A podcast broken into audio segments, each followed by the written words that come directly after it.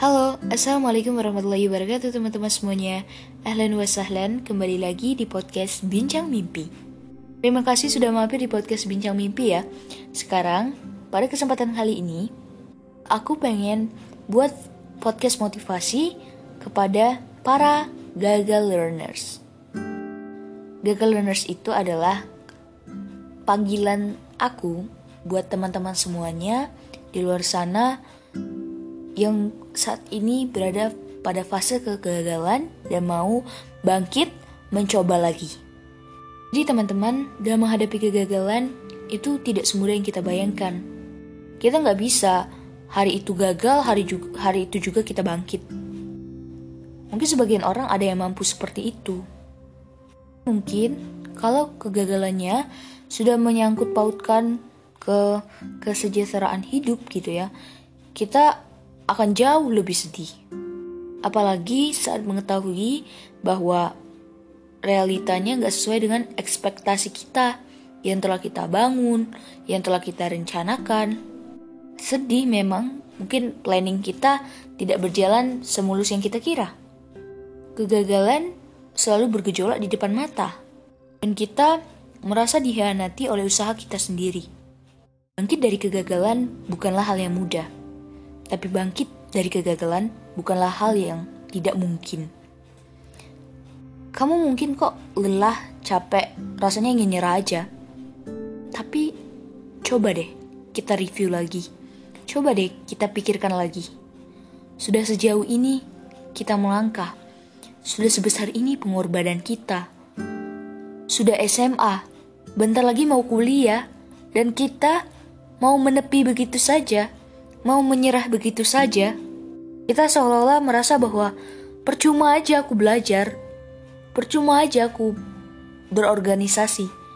Aku juga nggak mampu kok, aku juga nggak bisa kok menjawab soal-soal ulangan tadi. Untuk apa aku belajar? Aku nggak mau lagi belajar. Aku nggak mau lagi. Aku udah sering banget gagal. Coba deh kita pikirin. Saat kita udah mulai nih merasakan aku mau berhenti berhenti aja belajar aku udah capek. Maka dari itu coba kita renungi lagi. Berapa kali sih kita harus berani mencoba? Kita ini udah jauh langkahnya tuh kita tuh udah jauh. Kalau kita menyerah sekarang kalau kita berlepas tangan sekarang kita akan rugi. Rugi besar rugi bandar. Aku teringat suatu quotes janganlah menyerah. Karena kamu tidak tahu seberapa dekat kamu dengan kesuksesan. Yuk kita coba lihat berapa kali sih banyaknya tokoh-tokoh dunia mencoba berapa kali mereka harus berusaha untuk menerbitkan hasil karyanya masing-masing. Apakah semudah mendengar namanya sekarang? Ketika kita mungkin mendengar kata J.K. Rowling kita teringat Harry Potter. Ketika kita mendengar kata Steve Jobs, kita teringat tentang Apples. Apakah perjuangan mereka sesingkat itu? Apakah kegagalan mereka hanya sekali? Yuk kita coba lihat. Tiga kali, Steven Spielberg ditolak oleh University of Southern California. Setelah itu dia keluar dan memutuskan menjadi sutradara. Kemudian 25 kali buku kenangan Timothy Ferris The 4 Hour Work Week ditolak oleh penerbit. Teman-teman tahu kan buku The 4 Hour Work Week? Itu buku famous banget di kalangan para entrepreneur, para businessman. Kemudian ada 300 kali para penemu Pandora.com memberi tawaran pada para investor hingga akhirnya berhasil 300 kali.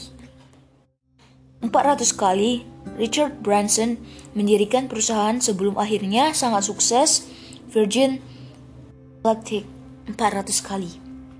Kemudian 1009 kali Colonel Sanders pemilik KFC ditolak ketika menawarkan resep ayam gorengnya.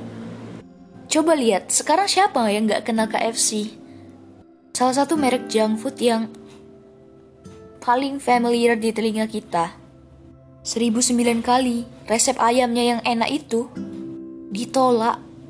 Kemudian 1500 kali Sylvester Stallone ditolak ketika menawarkan naskah dan dirinya untuk film rock.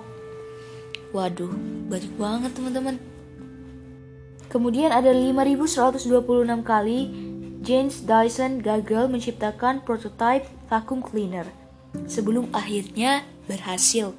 Kemudian ada 10.000 kali Thomas Alva Edison gagal menciptakan prototipe lampu pijar hingga akhirnya berhasil. 10.000 kali. Bukan dua kali, tiga kali, empat kali. 10.000 kali untuk menghasilkan orang sebesar Thomas Alva Edison yang karyanya sampai saat ini mampu kita rasakan yaitu prototipe lampu pijar. Dan J.K. Rowling, penulis Harry Potter, itu ditolak sebanyak 13 kali. Mungkin kalau dia ikut perfilman gitu ya teman-teman ya, ikut terbit lain, mungkin namanya nggak seterkenal sekarang. Masya Allah. Dan juga bagaimana gigihnya para sahabat Nabi ketika membalikkan keadaan di saat perang Uhud. Di saat mereka mengira bahwa kita bakal kalah. Tapi kata Rasulullah jangan nyerah. Kejar tuh orang-orang Quraisy. Balik badan. Banting setir. Karena memang teman-teman, gak semulus yang kita bayangkan. Kita harus siap dengan kesempatan 50%, 50%. 50% berhasil, 50% gagal. Apa pun usaha kita, apa pun usaha kita pada dasarnya itu tidak mengurangi kesempatan untuk gagal. Usaha kita itu hanya memaksimalkan ikhtiar untuk berhasil, hanya memaksimalkan usaha untuk berhasil. Dan kita harus ingat bahwa setiap keberhasilan yang besar terdapat kegagalan yang banyak di belakangnya. Jadi, pembelajarannya kita harus kembali bangkit sebanyak apa itu, kita ini punya visi hidup dan visi itu harus diiringi oleh misi-misi yang besar. Nggak bisa punya visi yang besar tapi langkah-langkah kita kecil. Kita harus punya misi yang kuat. Kita harus punya misi yang besar untuk mencapai visi yang kuat. Mungkin segitu dulu ya teman-teman. Terima kasih banyak udah dengerin. Barakallahu fiqh. Assalamualaikum warahmatullahi wabarakatuh.